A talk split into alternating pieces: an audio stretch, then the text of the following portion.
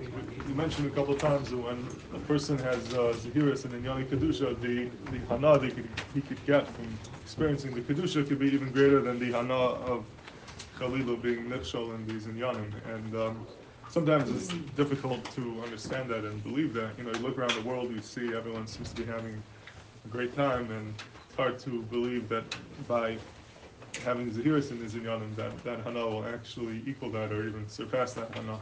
But he brings down a, uh, a mashal over here that you have, um, you take a, a person, a regular, simple human being who's, uh, you know, he's a coarse person, not sophisticated, and uh, doesn't really, uh, you know, know, know much about anything. And his biggest hana in life, his biggest pleasure in life is, you know, eating fast food. That's his, you know, the height of the pleasure. He could be massive, going to the bar, getting drunk. That's, you know, a guy. That's, that's the height of his hana.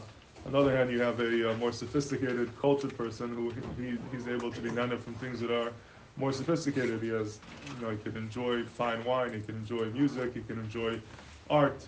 So the the second person is, um, in a way, he's having a richer enjoyment of life. The first person would think whatever this hana this person's getting is not, not only is not pleasurable, but he probably would find it pretty um, cumbersome and torturous, and can't understand why this guy enjoys looking at fine art.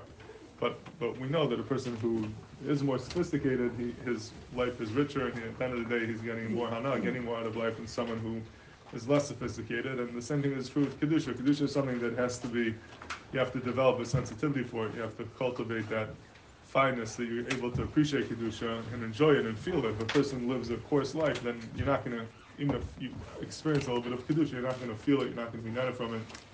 You won't even realize that it's there. So, in order to be able to be nana from the kedusha that results from shmir and one has to.